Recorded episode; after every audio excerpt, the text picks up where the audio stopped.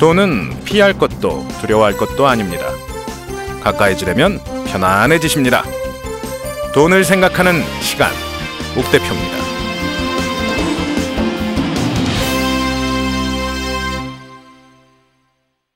네, 안녕하십니까. 오늘도 또 찾아온 옥 대표입니다. 오늘은 지난 시간에 이어서 물가에 대한 이야기를 좀 해볼까 합니다. 물가. 뭐 한자로 쓰면 딱 물건의 가격이에요. 그냥 그렇게만 놓고 보면 쉬운데 이게 물가라는 건 일반적으로 그 적용되는 의미는 물건 가격들의 평균적인 가치 뭐 이렇게 보시면 될 것 같습니다. 물가가 올랐다라고 하는 건 전체적으로 먹고 사는데 필요한 돈이 늘어났다라고 보실 테니까요. 특히나 많이 쓰이는 게 장바구니 물가 이런 얘기 많이 들어보셨을 겁니다. 지난달에는 콩나물이 500원이었는데 왜 이렇게 많이 올랐냐? 양파 값이 한 망에 2,000원이었는데 왜 지금은 4,000원이냐? 배추가 김장을 해야 되는데 갑자기 한 포기에 만 원씩 하면 나보고 어떻게 김치를 담그라는 거냐 하는 거가 가장 많은 불만을 유발하는 물가가 됩니다. 물가 지수라는 표현도 쓰고요. 그래서 나오는 것 중에 우리가 들어봤음직한 단어가 빅맥 지수라는 게 있습니다. 전 세계 맥도날드에서 판매하고 있는 빅맥의 가격이 같은 단위로 얘기했을 때 어느 정도 나오느냐 뭐 이런 얘기가 되는 거죠. 기준은 미국일 거고요. 미국 빅맥 대비 우리나라 가격은 얼마다. 일본 가격은 얼마다. 프랑스 가격은 얼마다. 영국 가격은 얼마다. 이렇게 얘기하는 게 빅맥 지수가 됩니다. 그래서 빅맥 지수가 1보다 크게 나오면 당연히 미국보다도 비싸니까 어, 여기는 물가가 비싸다라고 이제 세계인들이 생각을 하는 거고요. 낮게 나오면 상대적으로 싸다라고 이야기를 하는 거죠. 여기서 나오는 건 특반가 제외하는 겁니다. 예를 들면 일본에 가시면 가끔 그런 일을 보실 수가 있습니다. 맥도날드에 백엔 햄버거 뭐 이런 거.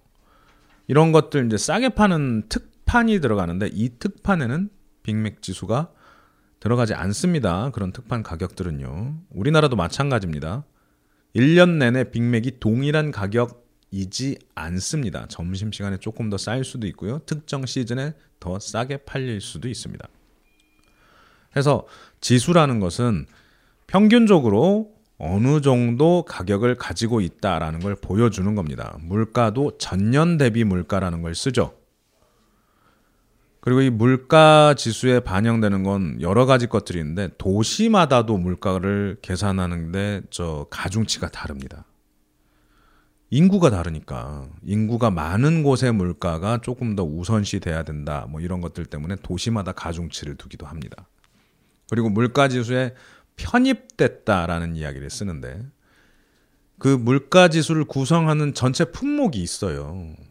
근데 뭐 나라마다 조금씩 다릅니다만 대부분 뭐 100여 가지 상품 정도를 이렇게 포함시켜 놓고 이 가격들이 작년에는 토탈해 보면 뭐 36만 7천 원이었는데 올해는 봤더니 뭐 한 39만 2천 원이다. 그러면 대략 뭐 한 2만 5천 원쯤 올랐으니까 얼마 뭐 올랐다. 몇 프로 올랐다. 이렇게 표현하는 게 물가가 됩니다. 이 물가 지수에 포함이 되느냐 안 되느냐를 가지고도 말들이 많았죠. 얼마 전에는 생리대 논쟁이 있었습니다. 왜 생리대가 물가지수에 포함이 안 돼 있느냐? 거의 독점 회사라서 뭐 여기가 너무 폭리를 취하고 있는 거 아니냐 이런 얘기들이 나오기도 했습니다.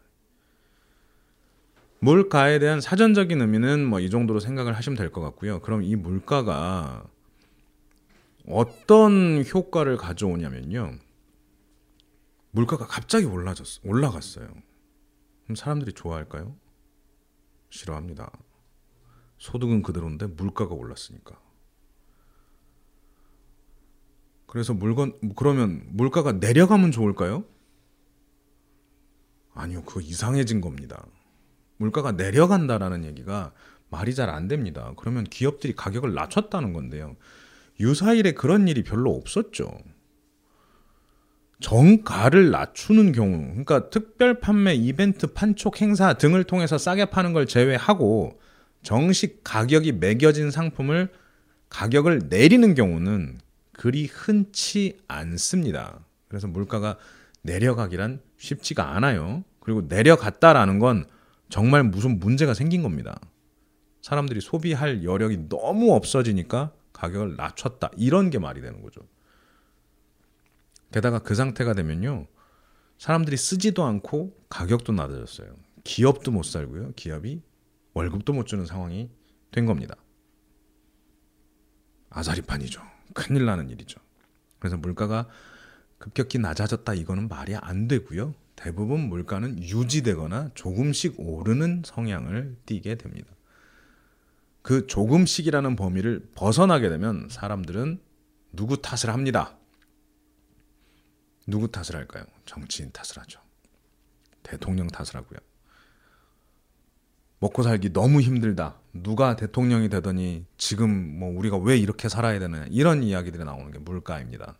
당연히 정치인들 입장에서는 물가는 적정한 수준에서 안정이 되어야 합니다. 아니면 경제가 성장한 것만큼 범위 안에서 월급도 올려주고 물가도 조금 오르는 게 가장 바람직한 일일 것입니다. 임금 인상률, 뭐 우리나라는 이제 공무원 임금 인상률을 가장 많이 쓰는데 그게 이제 1년에 3.5% 오르기 시작하면 물가도 그 범위 안에서 그것보다 조금 더 낮게 움직여줘야 가장 정치인들이 국민이 좋아하는 규모가 됩니다. 그런데 급여는 안 올랐는데 물가는 5% 올랐다. 먹고 살기 힘들다. 대모나겠죠. 자, 기본적으로 물가는 이렇고요. 이 물가에 첫 번째는 물가 품 항목에 들어가느냐 안 들어가느냐에 따라서 기업들이 느끼는 것도 달라집니다. 예를 들면요. 설탕값 한 번도 빠져본 적이 없습니다. 그러다 보니까 이거는 뭐 그러고도 제약을 많이 받아요. 이건 생필품에도 속하기도 하고요. 물가 지수를 구하는데도 매번 들어가고요. 정부에서 특별 관리하고 있는 품목 중에 하나입니다. 이런 것들은 일단 기업의 권고가 나옵니다. 1년에 얼마 이상 올리지 마세요. 내지는 그냥 올리지 마세요라고 나옵니다. 기업 입장에서 나라가 하지 말라는 거 함부로 하기 쉽지 않습니다. 일단 나라가 하지 말라는데 하잖아요. 그러면 세무조사가 나와요. 세무조사가 나오면 이게 아유 그러면 평소에 잘하면 뭐 세무조사 나와도 더 이상 낼 세금이 없지 않을까요? 이렇게 쉽게 생각하시는 부분들이 있는데 세무조사라는 게 무섭습니다. 왜 무섭냐면요. 그분들도 인건비 받는 분들이잖아요. 그러니까 공무원이니까 뭐 나라에서 월급을 받는 분들이라고는 하지만 이 세무 공무원분들도 일을 했으면 성과가 나와야지. 근데 이 성과라는 게 세금입니다. 얼마나 더 많은 세금을 추징하느냐가 이분들한테는 나름의 일이고 성과입니다. 야, 어느 기업 가서 세무조사 좀 하고 와. 라고 해서 가는데, 어, 여기 너무 잘하고 있어서요. 더 이상 걷어올 세금이 없는데요. 이렇게 하고 갖다 칩시다. 그럼 거기 팀장님이 좋아하시겠습니까? 까겠죠. 어떻게든 잡아내려고 합니다. 그래서 과거 거 다 뒤지고요. 혹시라도 실수로라도 누락된 게 있으면 잡아내려고 두 눈에 불을 켜고 달려듭니다. 정말 못 잡은 케이스도 있습니다. 저도 한번 봤고요. 그렇게 되니까 오히려 이제 뭐 이쪽에서 당황해요. 이 아니 이렇게 깨끗한 회사가 있을 수가 없는데 이건 뭔가 잘못된 것 같다. 한 번 더 합니다. 그렇게 되니까 이제 받는 분들이 어떤 경우가 생기냐면 아니 그 전에는 확다박 일 잘했다라고 칭찬받고 시간 되면 퇴근하고 하시던 분들이셨는데 어느 날 갑자기 세무 공무원들이 들이닥쳐서 조사한답시고 모든 자료를 다 가지고 그래요. 뭐그 자료 갖다 드리면 그때부터 일 안 합니까? 아니죠. 그날 그날 일, 일어난 일은 또 어딘가에 또 따로 정리해야죠. 그 자료 보시다가 궁금해 하시면 또 가서 대답해야죠. 이래저래 하다 보니 일은 평소에 두 배고 힘들죠. 그래서 기업 입장에서는 웬만하면 나라가 정책적으로 어떻게 해보고자고 할 때 그걸 함부로 반대할 수는 없습니다. 그러다 보니까 나라에서 웬만하면 이건 가격 올리지 맙시다 라고 하면 올리지 말아야죠 어떻게 덕분에요 지금 저 슈퍼 가셔서 설탕 가격을 한번 확인해 보십시오 이건 무슨 어마어마합니다.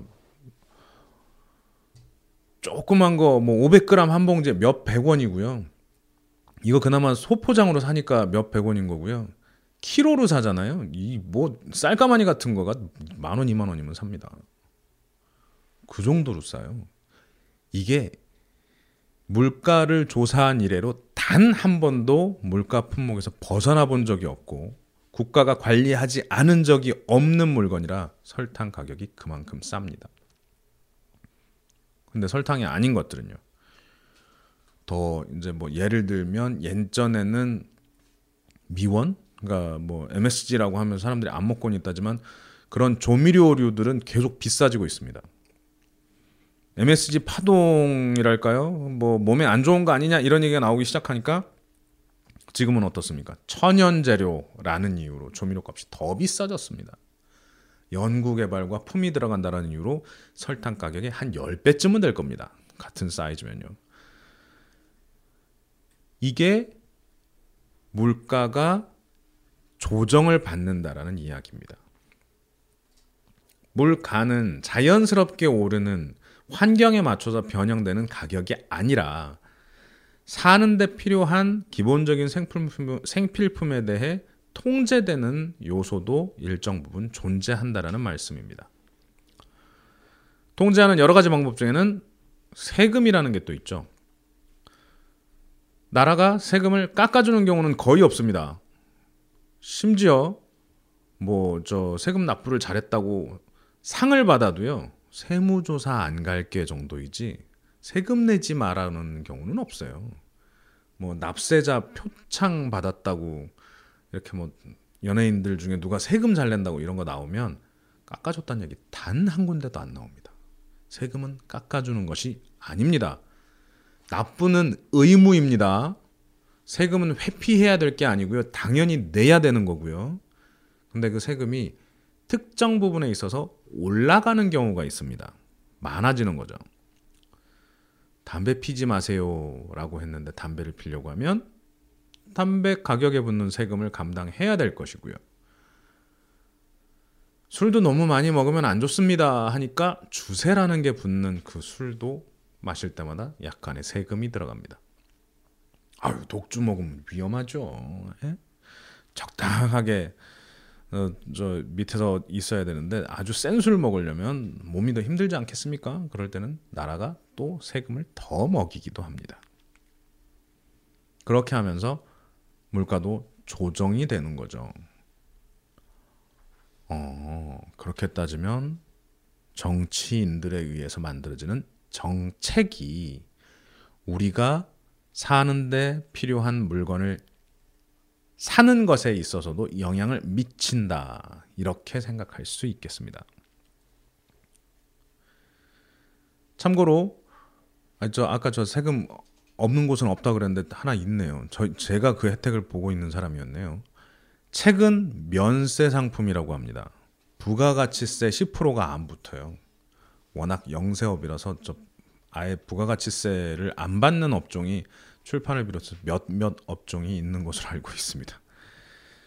그래서 키워줘야 할 곳에는 세금을 붙이지 않고 억제해야 할 곳은 세금을 더 늘려서 사람들에게 소비를 진흥시키거나 억제하는 방식의 제도가 또 도입이 되어 있는 게 물가입니다.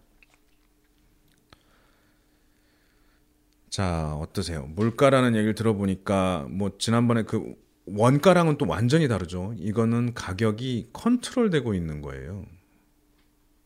그리고요, 이 물가라는 게 우리나라에서만 물가가 올랐다 떨어졌다가 아니라 세계적인 이야기로도 확대해서 보셔야 됩니다. 모든 아니 사치품을 가지고 물가라고 하지 않아요. 명품 가격이 더 비싸다 싸다를 가지고 물가를 따지지 않습니다. 전 세계 어디를 가나 비슷할 수 있는 공산품을 가지고 물가를 따지지는 않습니다. 그 약간의 차이밖에 안 나거든요. 그 사람들 그런 얘기도 해요. 저 마트 제품 다르고 백화점 제품 다르다. 국내 제품 다르고 해외 수출 제품 다르다. 뭐 흔히 예를 들 수 있는 LG나 삼성 같은 곳에 대형 TV 뭐 이런 걸 가지고 예를 들어 볼게요. 우리나라는 되게 비싼 것 같고 이거 해외 직구로 하면 훨씬 더 싸게 구한다는데 뭐 이런 얘기들을 합니다.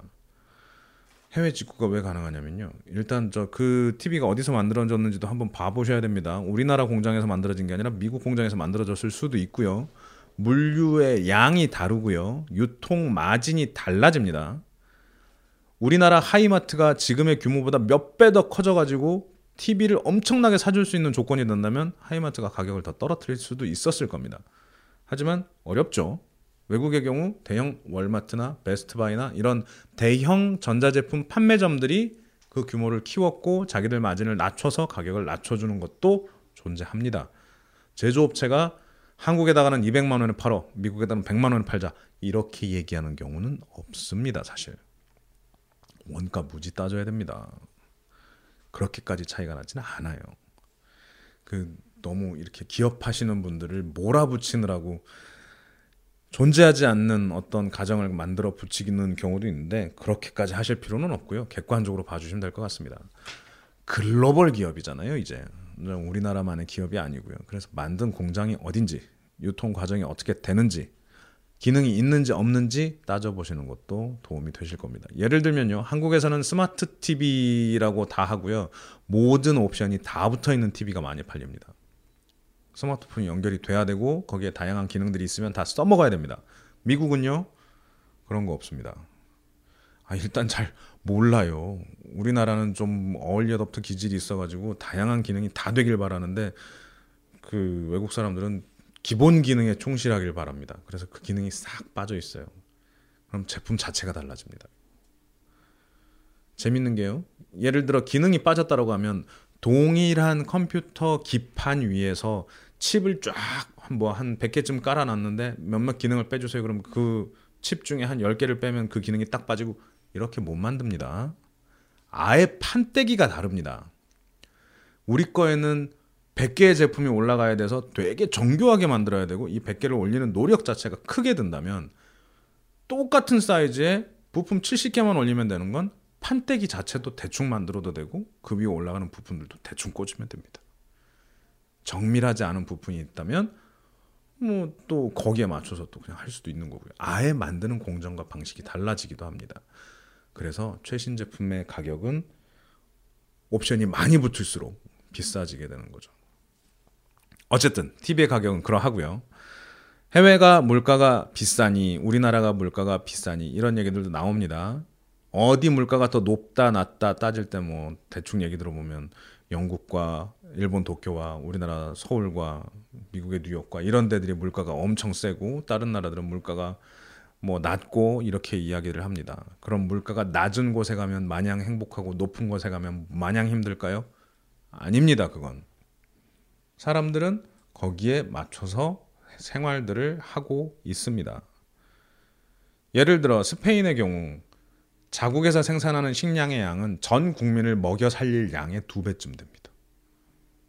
아니 먹고 사는 게 그렇게 싸요. 그래서 물가가 낮대요. 그래서 거기 사는 사람들이 행복할까요? 아닙니다. 일단 소득이 좀 작고요.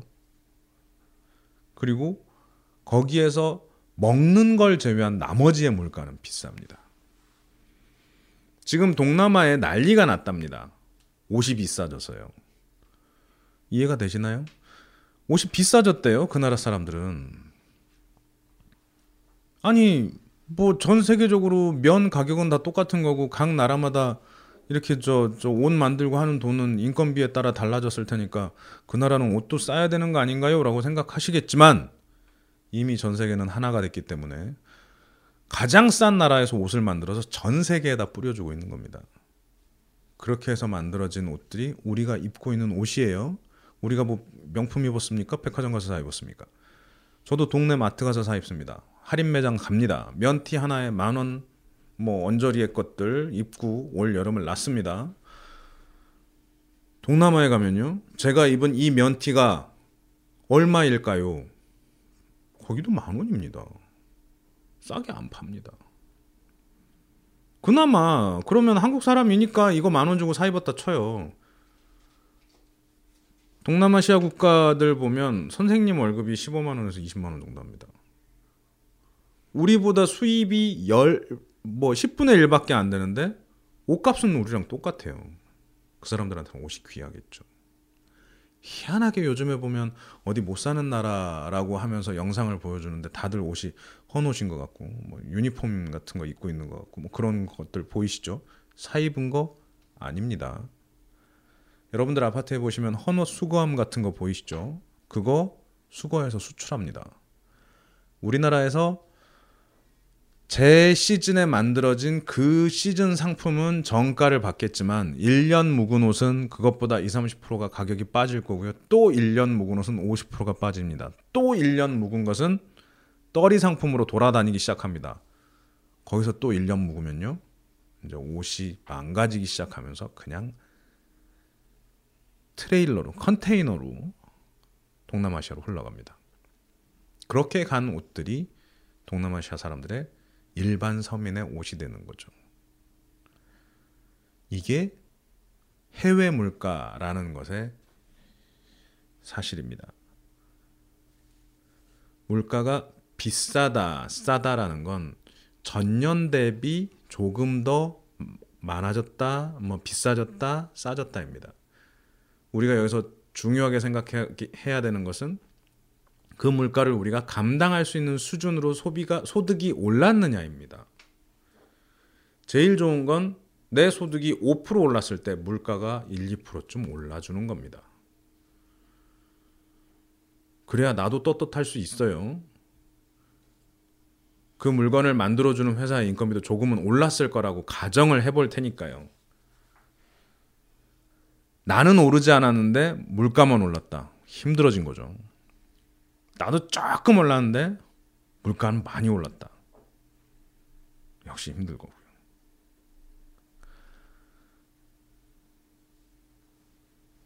경제라는 것은 내 주머니에서 돈이 나와서 어떤 물건과 교환됐다라고 생각하는 것. 이것은 어떻게 보면 일방향적인 이야기일 거고요. 내 주머니에서 나온 돈이 어떤 물건이라는 매개체를 통해서 다른 사람에게 전달이 됐고 그 전달된 돈이 어떤 역할을 하고 또 공유가 되는 것이냐에 대한 생각이 지난번 말씀드렸던 원가에 대한 부분이고요. 오늘 말씀드리는 물가에 대한 부분입니다. 물가가 무조건 올랐다. 그래서 나는 싫어야 된다. 여론이 그렇게 얘기하면 언론이 그렇게 얘기하면 이건 안 좋은 거다가 아니라 그때그때 상황에 맞춰서 내 입장에 맞춰서 그 물가를 판단해 볼 수 있기를 기대를 해 봅니다. 그리고 말은 이렇게 했는데 우리가 사실 물가를 정말 이제 체험하게 되는 것들은 이제 장바구니 물가인 거잖아요. 그리고 그 장바구니 물가에 있어서 중요한 것은 뭐냐면요. 더 좋은 걸 가지고 오면서 물가가 올랐다라고 한탄하는 건 하지 말아야 된다는 겁니다. 아니 뭐 예를 들어 집에서 팬케이크를 구워 먹으려고 팬케이크 가루를 샀어요. 근데 그 다음날 갔는데 어제 산 그 제품이 없어서 나는 오늘 유기농 팬케이크 가루를 샀어요. 어이씨. 그러고 보니까 어제 낸 것보다 500원이나 더 냈네? 물가가 많이 올랐네? 는 아니라는 거죠. 내가 가져가는 가치가 달라졌다면 그만큼은 또 감수하는 것 또한 내가 생각해 봐야 할 일일 겁니다. 입이 간사하게도 살면 살수록 고급져진답니다. 이런 말하면 혼나던데. 요즘에 백 선생님 때문에 고급지다라는 말들을 많이 하죠. 이 그냥 고급인 겁니다. 지다는 아니에요. 어쨌든 이제 사람들이 살다 보면 입는 거, 먹는 거, 사는 거, 뭐 타고 다니는 거 모두 좋아지는 건 금방 익숙해지지만 나빠지는 건 정말 불편해 한답니다. 내가 오늘까지 이걸 먹다가도 내일부터 더 좋은 걸, 더 맛있는 걸, 더 내 입에 맞는 걸 먹기 시작하면 사람들은 그쪽으로 가게 됩니다. 그러면서 나는 자연스럽게 소비가 늘어나게 되고 내 상황에서 소득이 늘어나지 않으면 푸념을 하게 되고 그게 물가가 올랐다라고 인식을 하게 되고 나라가 잘못하고 있다라고 오류를 범하게 되는 겁니다. 내가 하고 있는 소비가 합리적인지, 내가 가져가는 가치가 올바른 건지, 어제의 내 소비와 오늘의 내 소비가 크게 달라지지는 않았는지 또한 한 번쯤은 생각해 볼 일일 겁니다. 혼자 살았을 때 합리적인 것과 가족이 살았을 때 합리적인 것 또한 다를 수밖에 없겠죠. 제가 아는 정말 그 합리적인 소비를 하시고 뭐 그 분야에 있어서는 국내 탑을 달리시는 분은 샴푸를요 항상 그 리필용을 사지를 않으세요. 그리고 작은 용기를 삽니다. 아니 큰 거 사고 리필용을 사서 채우고 하는 게 합리적인 소비 아닌가요? 라고 물을 때 그분은 그렇게 얘기를 안 합니다. 그냥 작은 거 사서 조금씩 쓰세요. 그러다 어느 날 떨어지면요. 물을 넣고 헹궈서 또 쓰세요. 정말 그걸 더 이상 쓰지 못한다라고 생각할 때 마트를 가시고 다른 제품도 한번 보세요. 쇼핑의 재미도 있고요. 결국 쓰는 물건 값도 비슷할 겁니다. 라는 말씀을 하시더라고요.